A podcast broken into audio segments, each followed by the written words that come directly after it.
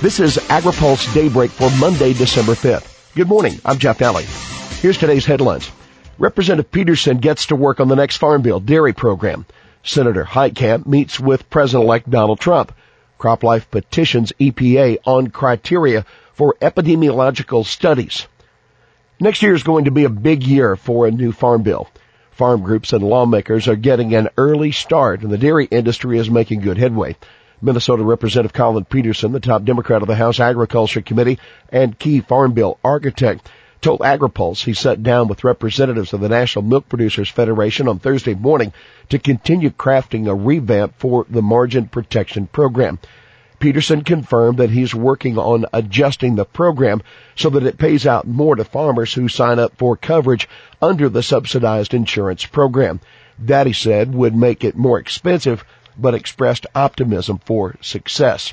USDA data shows that only about 19% of the 25,663 farmers that enrolled in MPP this year received payments.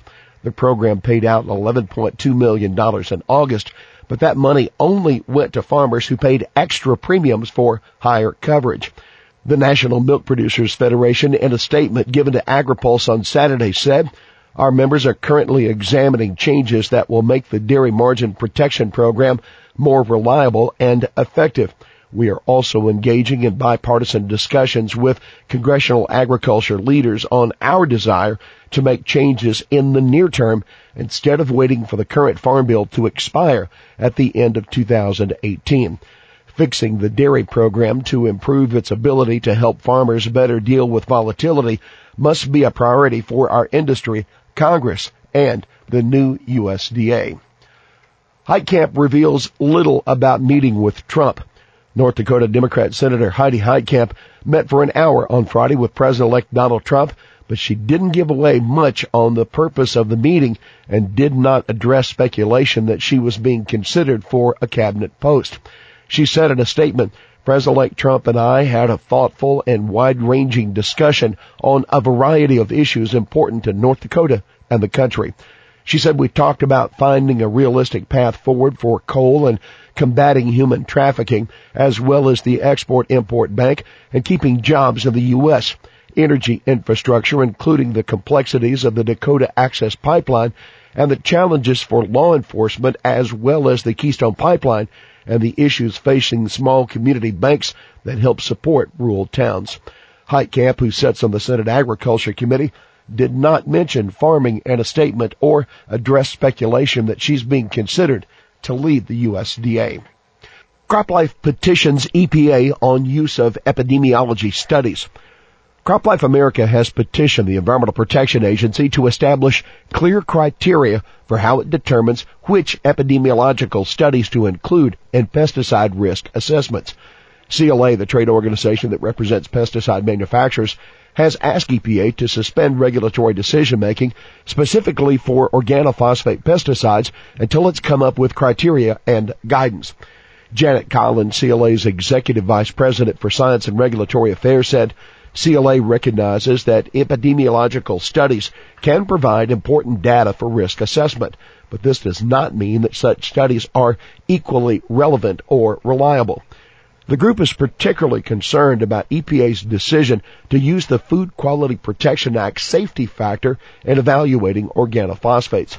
EPA recently proposed revoking food tolerances for chlorpyrifos, a widely used organophosphate, relying in part on an epidemiological study from Columbia University. But neither EPA nor the registrant have access to the data underlying that study, according to the CLA. Vilsack wants more women leaders at USDA and in the ag sector. It's not good enough to just have more women working at the USDA and in the ag sector. USDA Secretary Tom Vilsack said Friday in an event to highlight the department's Women in Ag initiative. There needs to be more women leaders in the government, farm groups, and agribusinesses, he stressed. Just a day after his official portrait was unveiled, Vilsack lamented that there was only one painting of a female secretary on the USDA's walls. Ann Veneman, the first and only female agriculture secretary who was appointed by President George W. Bush, traveled from her home in New York to attend the unveiling of Vilsack's portrait. Vilsack spoke after Alexis Taylor, the third most powerful official at USDA and Undersecretary for Farm and Foreign Agriculture Services. Friday was Taylor's last day on the job at USDA. She's been chosen as Oregon's next Agriculture Secretary. A big piece of USDA is up for sale.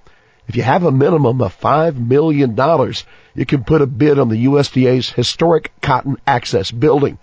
The six-story, 118,000 square foot building sits on 1.4 acres just across the street from the USDA's Washington headquarters. It's been empty for years, but was once used for the Food Safety and Inspection Service docket clerk, public meetings, and other events. The auction started December 1st and runs through January 31st.